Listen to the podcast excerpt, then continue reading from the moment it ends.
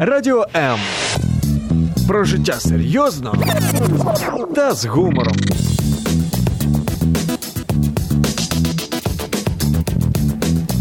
Радіо М.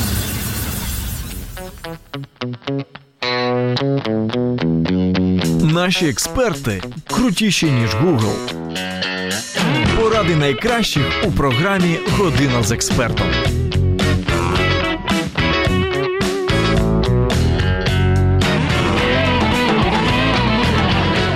Сьогоднішня погода нагадує казку: 12 місяців, сонце, дощ, сніг, потім знову сонце, потім знову дощ і сніг. Але ми сподіваємося, що колись, нарешті, весна повернеться до нас, і у квітні ми зможемо смажити шашлик, відвідувати екскурсії і готуватись до того, аби садити картоплю. День моєї мрії. День, коли я саджу картоплю. Друзі, це програма «Година з експертом відпочинок». Мене звати Зоя Нікітюк, і я, як завжди, дуже рада, що в останню середу місяця у нас мій улюблений гід, пані Олена Безрок, гід Київського клубу неймовірного дозвілля. Пані Олено, привіт! Вітаю! Друзі, ви можете до нас долучитися, як завжди, пишіть свої запитання під стрімом на сторінці Радіо М у Фейсбук, під стрімом на сторінці Зої Нікітюк у Фейсбук, або телефонуйте 0800 30 14 13. Пані Олено, розпочнемо з приємного. Я часто ж дивлюсь, що там ви публікуєте на своїй сторінці у Фейсбук, і вже, мені здається, 2 чи 3 пости були присвячені місту Херсон. Ви раділи з того, що ви нарешті придбали квитки. Чому Херсон? Чому таке непопулярне туристичне місто? Потому що у кожного в житті должен случиться Херсон. Звучить так собі. Второй год подряд. Я это произношу как мантру. Угу. Есть люди, которые реагируют, как вы, Зоя, типа Херсон, что... Ну, да. Есть что люди, которые говорят, если об этом говорит пани Елена, наверное, что-то в этом есть. Кто-то к этому относится как к вызову. Понимаете, любая идея, она окружена последователями, угу, скептиками и равнодушными. Равнодушные смотрят, чем дело закончится. Скептики говорят, ну-ну. Угу. А последователи, они, вау, как интересно, наверное. Херсон уникальный город. Я, наверное, немного неправильно сказала, каждый город Украины уникален. Каждое место, каждое посёлок, каждое село имеет свою историю, очень древнюю, так, очень давнюю. В чём проблема с историями? Надо, чтобы было кому их рассказывать. Точно. И чтобы рассказчики были безумно харизматичны и очень влюблённые в то, что, о чём они говорят. Вот я в Херсоне таких нашла. Там есть 2 красені. Да, там есть, ну, и как минимум 2. Алексей и Павел Белецкий, и там есть ребята, с которыми они работают, у них есть прекрасная команда «Херсон». Знаете, они из своего туристического агентства, вот из офиса, они сделали кофейню. Угу. То есть вы приходите попить кофе, заодно вы можете узнать новости, какие ближайшие поездки, какие туры, попробовать выпечку локальную. То есть, вау, то, что предоставляет Херсонский регион. Это же прекрасно. Коли їдемо? Я выезжаю 28 числа. То есть я вот с утра посвячу Пасху, а вечером я сяду в поезд, и на 3 дня с группой. Считается, что я сопровождающая. На самом деле я еду отдохнуть. Я не знаю, насколько у меня это получится, но я вот так себе планирую. Але в цій групі вже місць немає. Для тих, хто з наших слухачів захоче. Коли можна?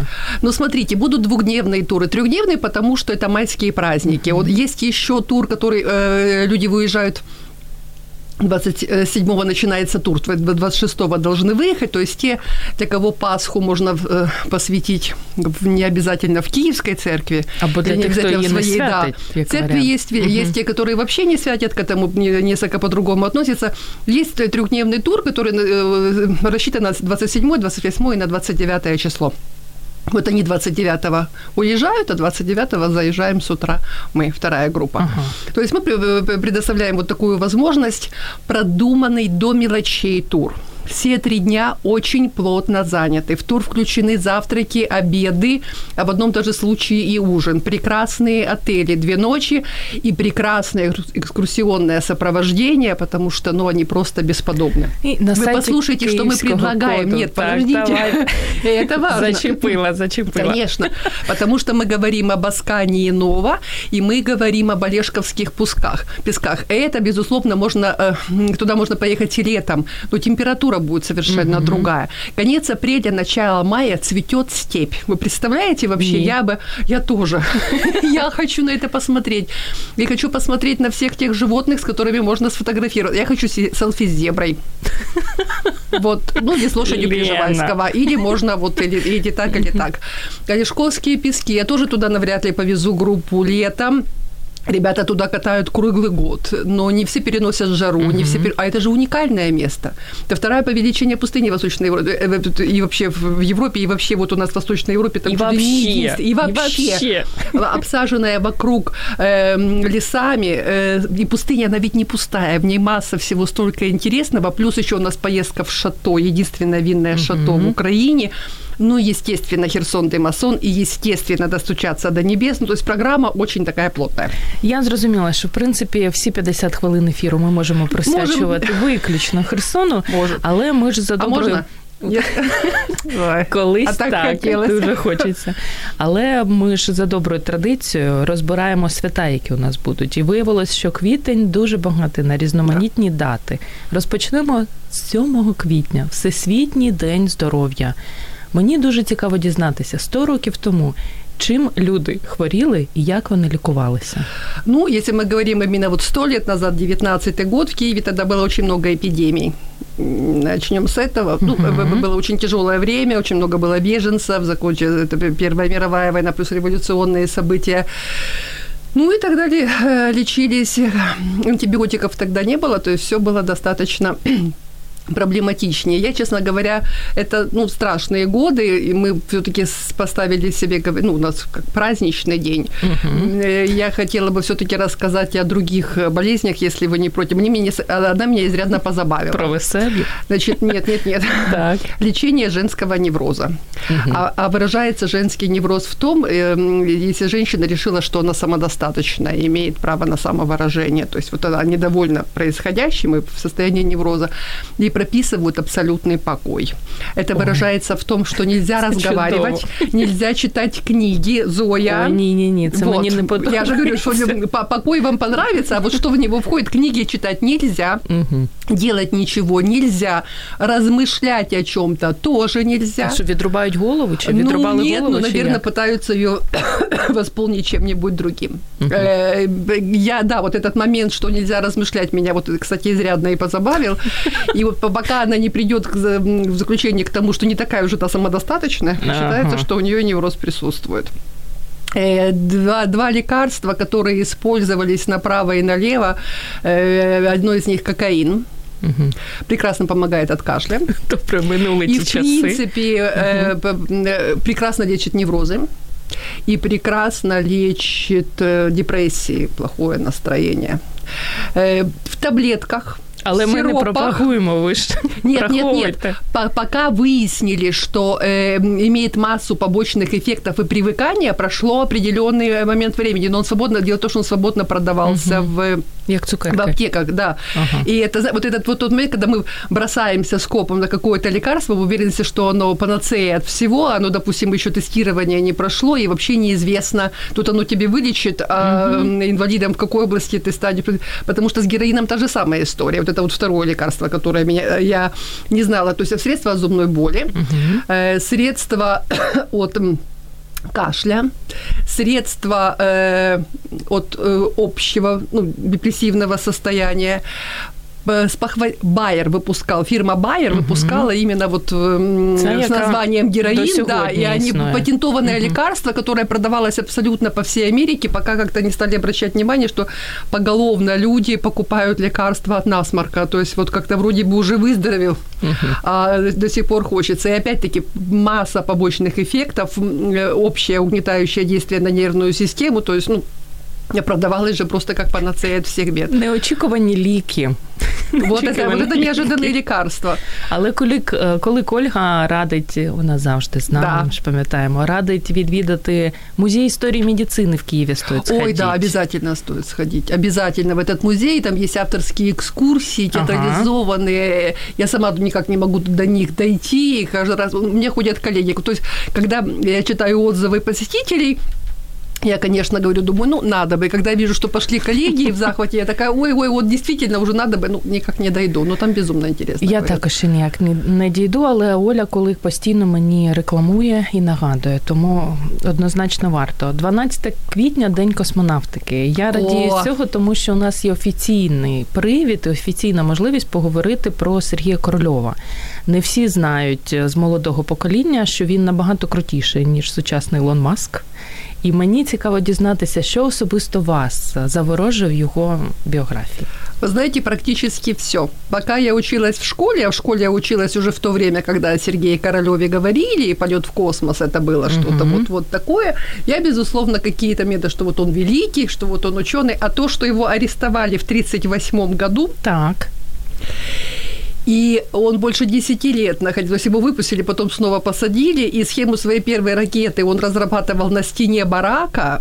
Об этом мне в школе не рассказывали точно. О том, что его дали звание Герой соцтруда в 1956 году, а реабилитировали в 1957, о том, что о нём вообще не говорили до самой его смерти, он был безумно засекреченным. Сам момент, как был создан, вообще... По большому счёту, наш космос, космос, который там человек, в космос полетел, первая же ракета, это побочный продукт гонки вооружения. Никто на космос не выделял тех денег, которые он, в принципе, был бы достоин. На гонку вооружения, да, пожалуйста. И вот представьте... 57-й год, в октябре, 4 октября...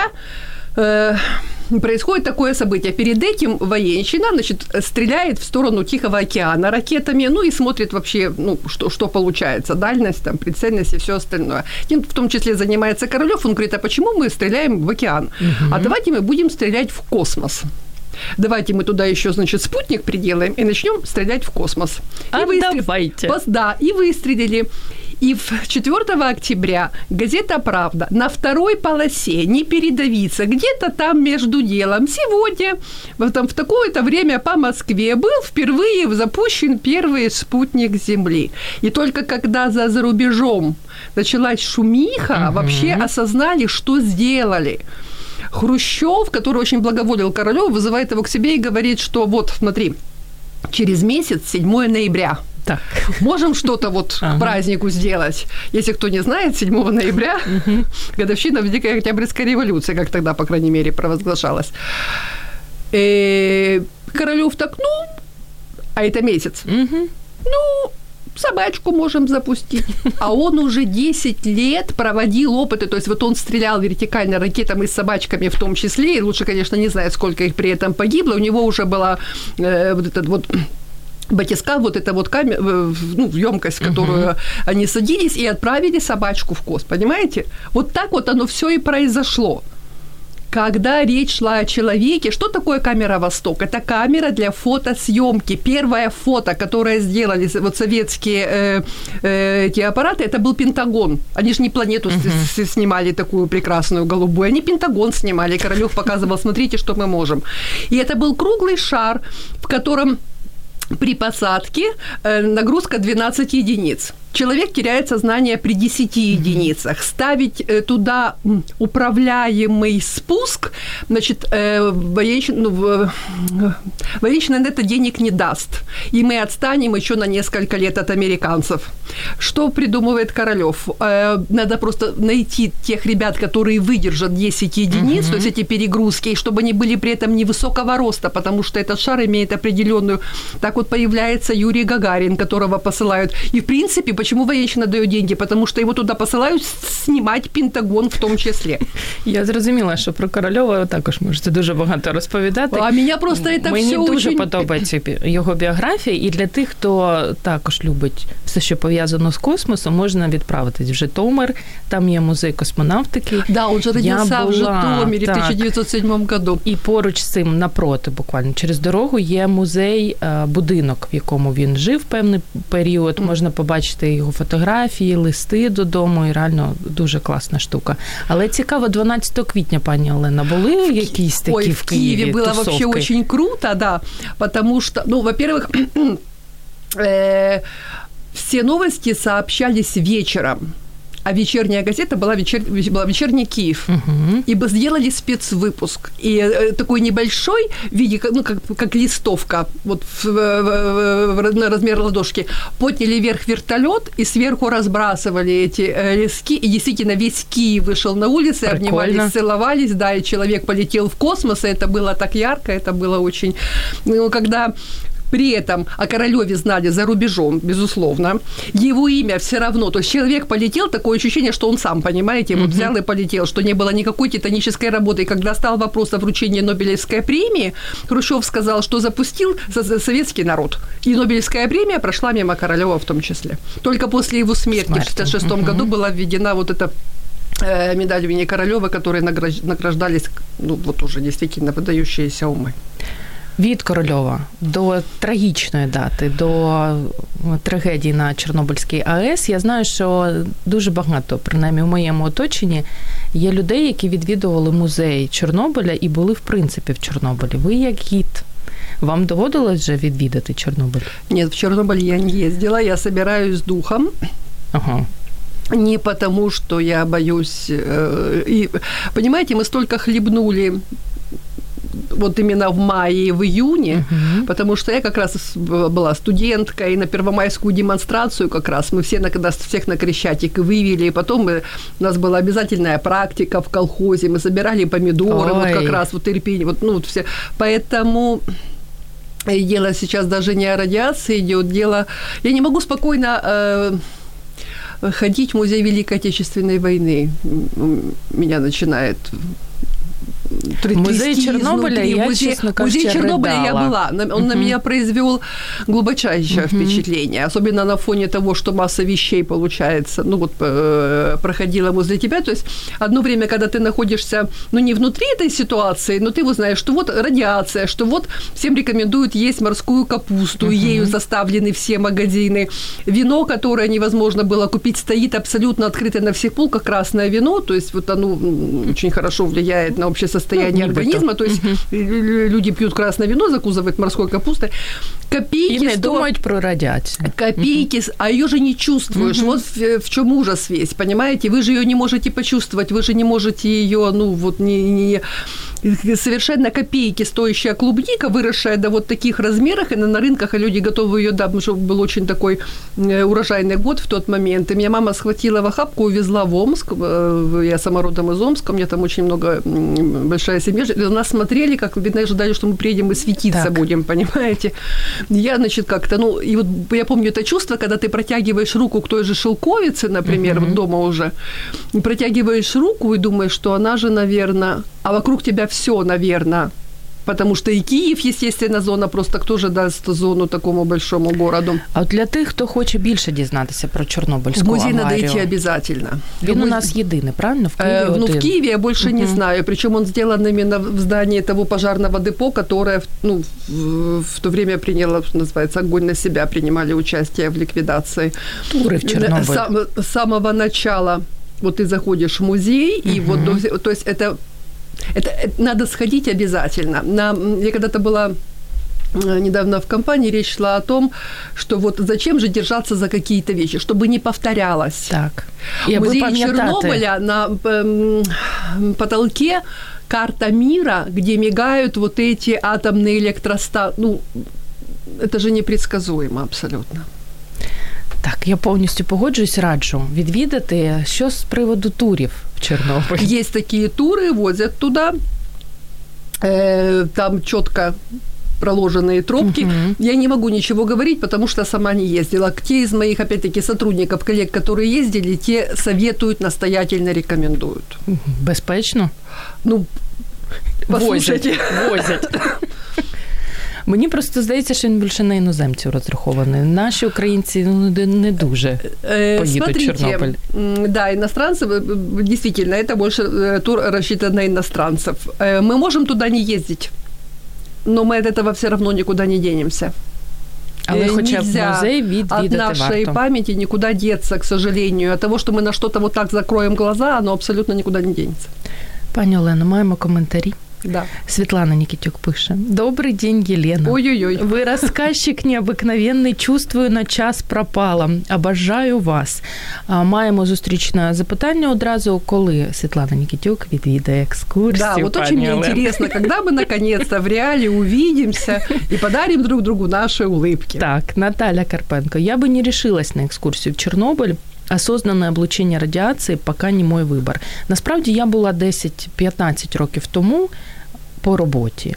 І я не можу сказати, що там, ну, ми ходили з дозиметром. Совершенно верно, там з дозиметром, там, и там единственное условие, вы идёте чётко с проводником, есть так. определённые тропинки. Оно же, понимаете, они же не полным строем, оно какими-то пятнами, местами. Поверьте мне, ходить по улицам нашего города, особенно вот в то время, было не менее опасно, ну, чем, допустим, сейчас, на данный момент в Чорнобилі. Ну, по лісу не варто, звичайно, по гриби ходити. Конечно, але так... только проводник. Оксана Козлова. Кто в Херсоне не бывал, делюсь лайфхаком. Открыть для себя этот чудесный край стоит исключительно только с лучшими гидами, братьями Белецкими и в сопровождении пани Елены. Неперевершено та незабутньо. Сьогодні адепти, які дуже полюбляють Херсон. Да, Оксаночка була, да. Она, кстати, была в трехдневном туре, мы были осенью, он тогда был немного другой, мы не заїжджали в Асканію, но мы были в винном Шато, ну и Херсон, де Масон, як же. І ми зробимо невеличку з вами перерву, і після цього поговоримо про афішу. Що ж на нас чекає у квітні місяці? Залишайтеся з нами, друзі. Радіо М. Про життя серйозно та з гумором.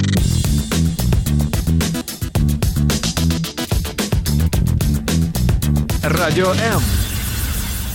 Мені дуже подобається вислів про те, що якщо ти не подорожуєш, ти бачиш лише одну сторінку величезної книги. Якщо у вас немає можливості поки що відвідати іншу країну, відвідайте хоча б музей у своєму рідному місті або екскурсію. А ось куди варто піти? На який концерт, на яку виставу, в який музей саме у квітні, розкаже пані Олена Безрок, кіт клубу неймовірного дозвілля. Друзі, якщо у вас є запитання, коментарі, продовжуйте їх писати під стрімом на сторінці Радіо М у Фейсбук або під стрімом на сторінці Зоя Нікітюк у Фейсбук. Що там у нас з приводу афіші? Можливо, на Великдень у нас є якісь спеціальні заходи? Ви знаєте, заходи. Не знайшла. Ага. І, ну, мені кажеться... Ну, все-таки это... Еще зарано. Это, нет, это семейный праздник. Ну, это совершенно не о... Гульках. Да. Угу. Это чуть-чуть другое.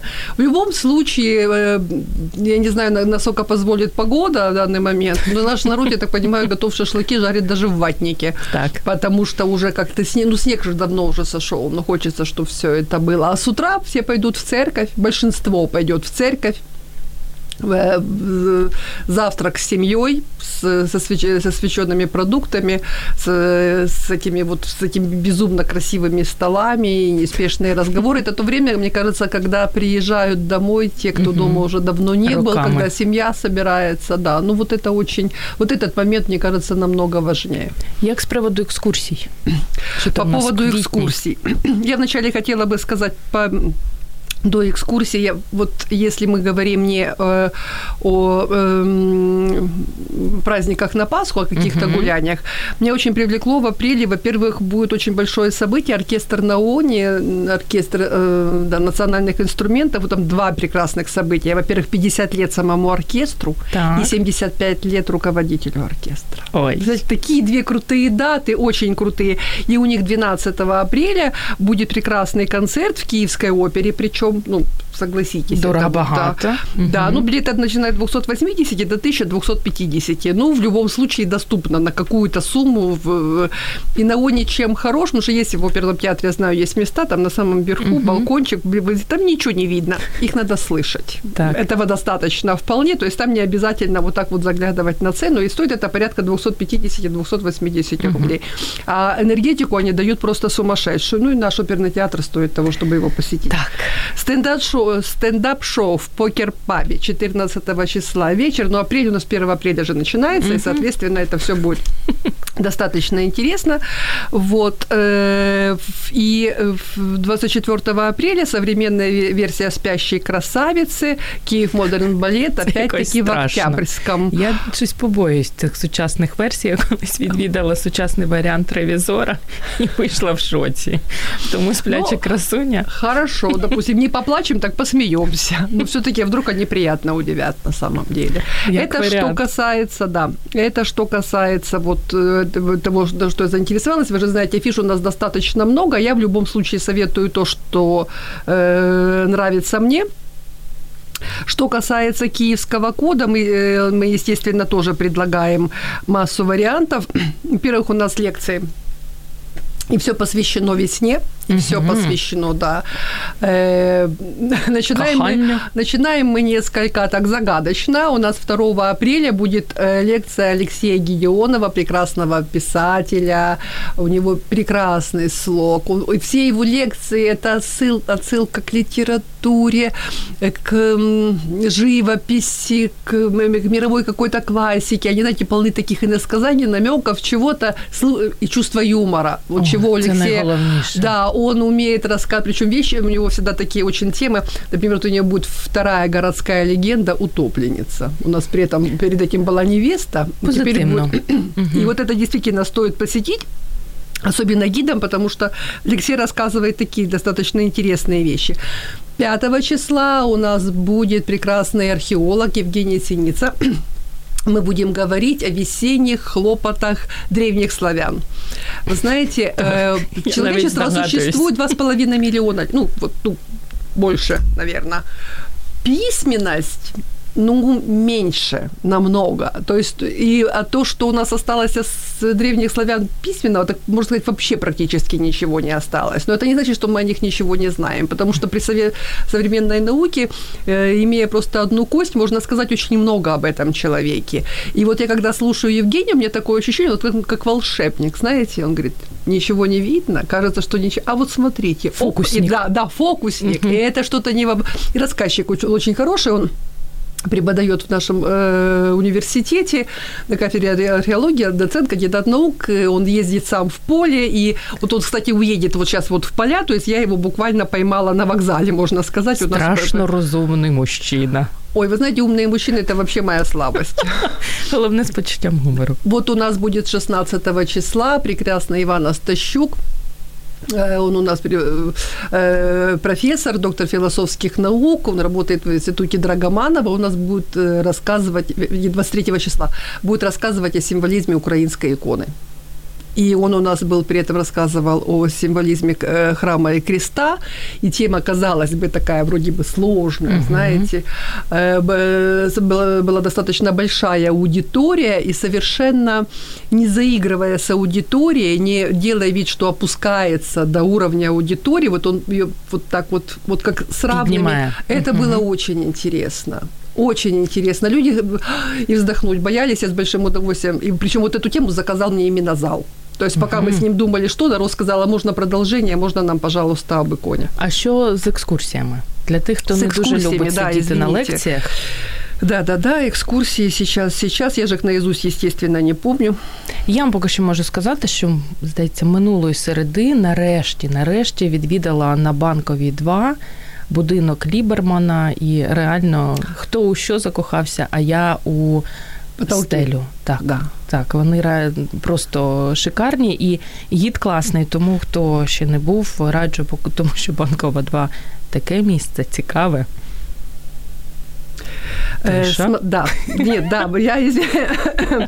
Я просто засмотрелась в наше расписание, потому что у нас опять-таки очень интересно. У нас есть прекрасный гид в Киевском коде Ирочка Батшеева. У нее всегда очень глубокие экскурсии, всегда очень такие многоплановые. Она хороший такой рассказчик, мягкий, приятный, с прекрасной речью. Mm-hmm. Вот, да, она, и вот у нее есть такая очень хорошая экскурсия «Шулявка. Киевский Голливуд».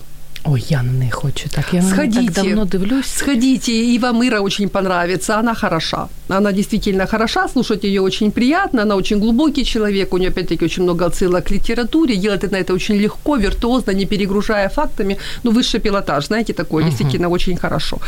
У меня в субботу будет дивная... часовая моя любимая прогулка по Рейтерской. Есть у нас такой формат. Вот сейчас немного будет день подольше, мы будем её ставить по вечерам в будний день, чтобы вот вы идёте домой после работы, решили, вот что-то я хочу новенького так, узнать. Вот я так на неї потрапила. Да, так. И выбираете гида. Угу.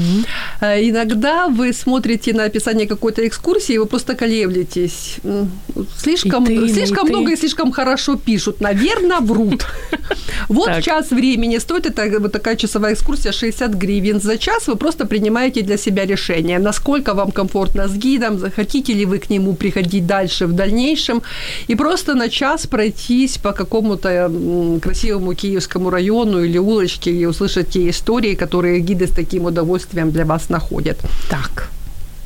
Так, ну «Вкусный Киев» традиционно 7 числа, воскресенье, с большим удовольствием с вами погуляю, покормлю вас чем-то вкусненьким, ну, больше историями вкусненькими, потому что это не гастротур, да, это именно гастроэкскурсия, это чуть-чуть другое.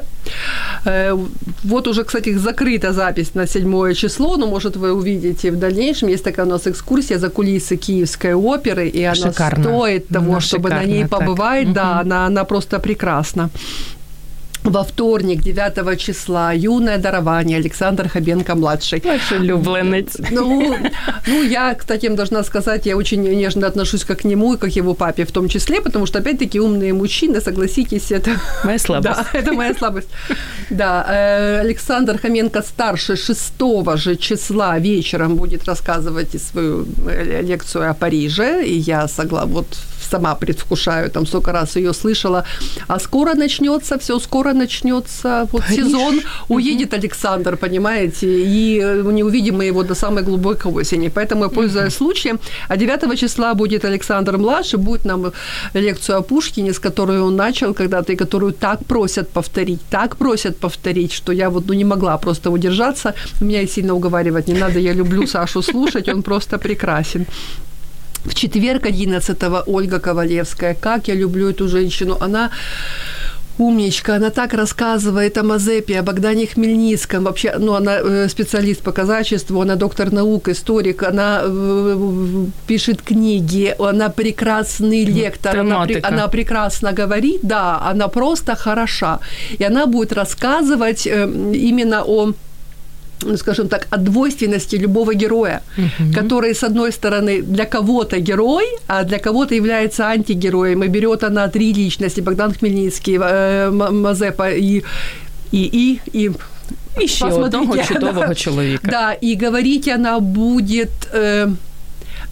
как учёный.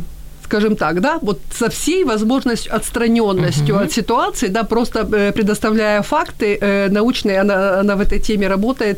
Я от души рекомендую эту лекцию. Олечка прекрасна, я сама её жду. І від лекцій та екскурсій маємо ще до музеїв, тому що я вас здивую, розчарую, нас залишається 13 хвилин до завершення ефіру. Так завжди, я не знаю, як так завжди виходить. Ліза Яковенко долучається і пише про те, що 03.03 за 3 дні в коді буде очень модна екскурсія. Що це? Это Лизочка ведёт. И она совершенно правильно делает, что она пишет. Я просто уже в апрель залезла, а вот да, она 30 число не посмотрела. Спасибо тебе большое, дорогая, что напомнила. Лиза у нас прекрасна. Она лёгкая, изящная, с такой мелодичной очень речью, с... знаете, вот люди, у которых глаза горят. Ты их слушаешь и просто наслаждаешься. Очень модная экскурсия с заходом в музей современной моды. Так. При этом вы получаете массу информацию, и у вас есть еще массу возможностей. Я не хочу быть спойлером, скажу только сразу, что к Лизе идти надо. Ну, добре, добре. Як з приводу музеїв поза межа Києва? Вот вы знаете, самое интересное, что я, рассматривая перечень музеев, вот именно тот музей, о котором вы говорили, в Житомире, музей космонавтики, его и рекомендую. Ну, в апреле это, мне кажется, в принципе показано, да, в тему, ну и вообще, это может быть интересно. Просто понимаете, вот опять-таки герой-антигерой, дело даже не в герое-антигероя, в том, что человек, который в космосе, а то, что он всю жизнь прожил в тени своего творения, то, что он отсидел столько лет, то, что непризнанным был, то, что приходилось ему, ну, когда надо было на Луну посадить спутник, спутник был именно для посадок на твёрдую почву. И учёные спорили, там твёрдая почва, или там всё-таки рыхлая почва, там 10 метров пыли, и спутник, он говорит, я говорю, что там почва твёрдая.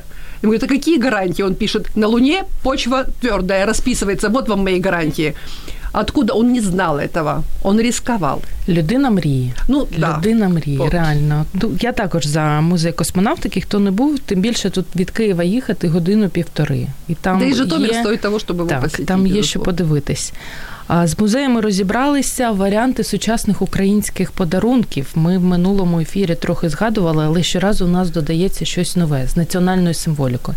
Я знаю, що Київський Кот придумав класну штуку. Да, вот я хотіла сказати, я забыла взяти на передачу в очередной раз. Ну, нічого, наступного разу. Прекрасний набор открыток. Вы все эти фотографии видели в интернете, они присутствуют. Фотографии старого Киева.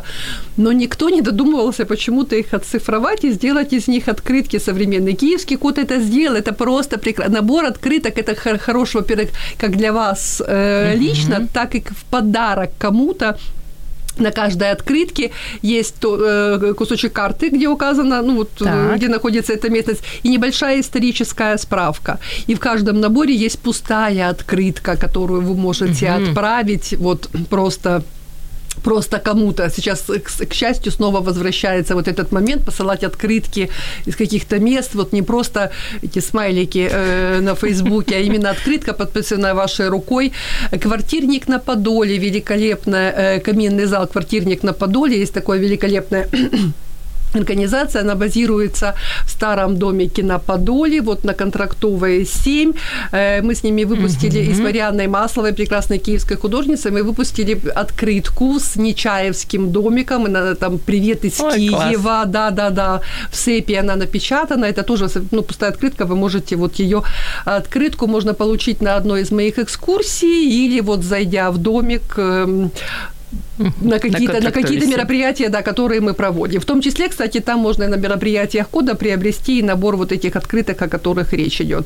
И опять-таки Марии, которые не перестают меня удивлять и радовать. Что там с новенького? Булаву ще не завезли? Нет, не будет этого. Ну, этого не будет, пока там этим занимается прекрасная Марина Синчила, ничего этого не будет.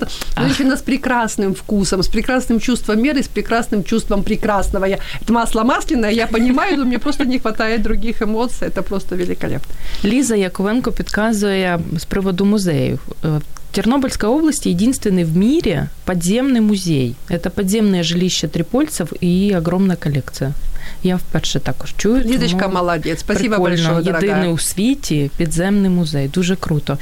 А ми ж з вами в минулому ефірі не встигли поговорити про щось смачненьке. Відклали це на цей ефір. А ми успіваємо? У нас залишається декілька хвилин, але з приводу чаювання все ж таки хочу вас запитати. Це чи не єдина тема, яку ми з вами ще не зачепили? Вона така достатньо об'ємна. Ми трошечки. Ну. Чи правда, що покоління Тараса Григоровича Шевченка стало першим поколінням, яке взагалі мало традицію чаювання? Да? Тобто не так давно ми чаюємо. Не так давно, чуть больше 100 лет, там даже не 150. Это, ну, скажем так, в России это чуть раньше, у нас чуть позже. Чай – это очень дорого. Вот именно сам чай это очень дорого, особенно когда его делал только Китай. Один маленький Китай и на весь мир. получают тростниковый сахар, который могут себе позволить только колониальные страны. Вот у которых есть в жарких странах, они выращивают, и там же его и делают. Невозможно срубить тростник и привезти его, он тут же начинает бродить, даже еще по дороге, поэтому с этим ничего не получалось. Потом англичане украли стебельки чая, да, китайцы на них, естественно, очень жутко обиделись. Появляется индийский чай, появляется цейлонский чай, потом у нас и кавказский чай появляется, в конце концов. То, что горячие травы и веточки, листочки заваривали и пили, это безусловно. Ну как же без горячего питья? У нас те еще, в общем-то, погоды стояли, то есть и зимой было достаточно прохладно, и летом, и осенью дождливо. Но вот именно как чай, как таковой, чистый, как очень дорогой, изысканный продукт, он не такое широкое распространение имел вообще где-то. Если вы пришли в дом и вас угостили чаем с сахаром, это в очень обеспеченном доме, сахар вообще, он хранился в шкатулочках, под замочком, так. Ключик от замочка на поясе у хозяйки, чайная ложка с длинной ручкой у неё же, и она решает, кому сколько. Ну, в общем, это да. Это всё было достаточно сложно. Спитой чай пользовался спросом. Ось про нього я хочу запитати. Ну, спитой чай – это который уже заваренный раз, потом просушенный, и вот в таком виде сухой продаётся. И так, это чай, это честно. Спитой чай, так это, в принципе, и пишется. Он стоил копейки, но, по большому счёту, и эффект был копеечный. Была очень большая... даже не то, что мода, тенденция, очень долго решали, как его пить. Вот это современное чаепитие, оно формировалось достаточно долго, и не совсем было понятно, как употреблять. Чай с фруктами пили очень часто. И вообще у нас в Киеве монахами были выведены груши-лимонки. Вот именно к чаю они были, собственно говоря, и выведены. Да. Яблоки... малиновка, по-моему, с такой прозрачной серединкой, там, где вот ближе к косточке, они кусочками нарезали, всё это потом сверху заливалось чаем, настаивалось и таким образом пили. С нарезанным арбузом пили чай, купчиха за чаем, вот вам, пожалуйста, там же всё у неё как раз на столе и стоит, всё, что ну, к чаю. Всё богато. И все вот эти наши привычки, когда мы говорим, что, значит, решила попить чайку, а там и колбаска, а там и хлебушек с маслицем, а там... так и было. Понимаете? То есть к чаю подавалось практически всё. Это не обязательно... Это в английской традиции чайное чаепитие – это тосты с маслом, возможно, с огурцом. Понимаете? А у нас так чаёк, и вот так вот полстола просто заставлено. Мы не винні. Це нет, просто нет, така традиція. Природа. Де ви в Києві любите пити чай найчастіше? Якісь такі прикольні. Чаще всего, ну, я опять-таки, мне трудно это назвать, наверное, чаем, вот, ну, вот в нашем понимании. Допустим, когда речь идёт об экскурсии «Крещатик», и там я рассказываю чай, я завожу в политурку, и чай нам делают это имбирно-облепиховый. Ну, то есть пюрированная облепиха, взбитый имбирь в блендере, всё это заливается кипятком, возможно, немного сахара добавляется. То есть это называется чай, но вы же понимаете. Я вот, знаю, я понимаю. Да, но это имеет... Вот я люблю вот такие вещи. Вот, мне, опять-таки, имбирно-апельсиновый безумно нравится в гарбузике, а если вот чай как чай, вот именно круто заваренный, то это чёрный, и у себя дома. Идеальный вариант. Да, чисто чёрный чай в очень большой кружке, и обязательно блюдечко с каким-то вкусным вареньем. Це неможливо витримати. Ліза Яковенко до Тараса Григоровича нас повертає, пише про те, що Шевченко і чай. Тарас Григорович очень любил разжигать лично самовар для своих гостей, и он любил чай с ромом. Молодец. Да, чай с ромом не очень в Киеве прижился, это больше в Питере, это привезли английские моряки, потому что погода промозглая. У нас предпочитали чай пить с вином, с токайским. Киев очень любил токайские вина, очень их выделял среди всех. И вот этот чай с ромом, когда ложечку добавляешь в чашку, стали бутылку на стол, каждый себе добавлял, кто сколько считал нужным. Страшные традиции. Олена Моркина. Огромное спасибо, пани Елена, за интересную информацию. Человек, который влюбляет в Киев, уже складывается в план мероприятий на апрель. Благодарю. Недаремно спілкувалися, люди вже запланували собі що будуть робити у квітні. Але на завершення традиційне запитання. Пані Олено, що неодмінно варто зробити у квітні? Путешествовать. Якщо сніг не випаде. Послушайте, мы же все равно будем продолжать жить. Снег идет, но мы же все равно продолжаем дышать и смотреть на этот мир. Почему не путешествовать? Тепло обуться, тепло одеться, взять с собой зонтик. Если последовать примеру Тараса Григорьевича Шевченко, взять с собой фляжечку небольшую в пальто. И шматку ковбасы. И путешествовать, конечно. Ви неодмінно відправитесь у Херсон. Да. Наш час минає, як завжди, дуже швидко. Пані Олено, дуже вам дякую за те, що ви дійсно закохуєте в Київ, в Україну. І після кожного ефіру хочеться реально залишити домівку, перестати їсти вихідний день, а відправитись на якусь класну екскурсію. І саме тому я дуже люблю, коли ви до нас приходите в гості в останню середу місяця. Я люблю к вам приходити. Дякую вам за це. Друзі, дякую вам за те, що ви були з нами і маєте гарний вечір сьогодні. І не сидіть вдома, а беріть найяскравіші фарби і розмальовуйте кожен свій день. Дякую і до зустрічі за тиждень. Наші експерти крутіші, ніж Google. Поради найкращих у програмі «Година з експертом».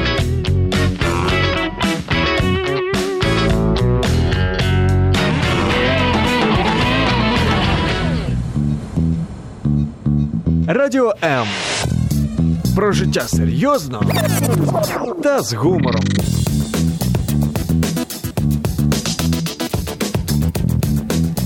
Радіо М.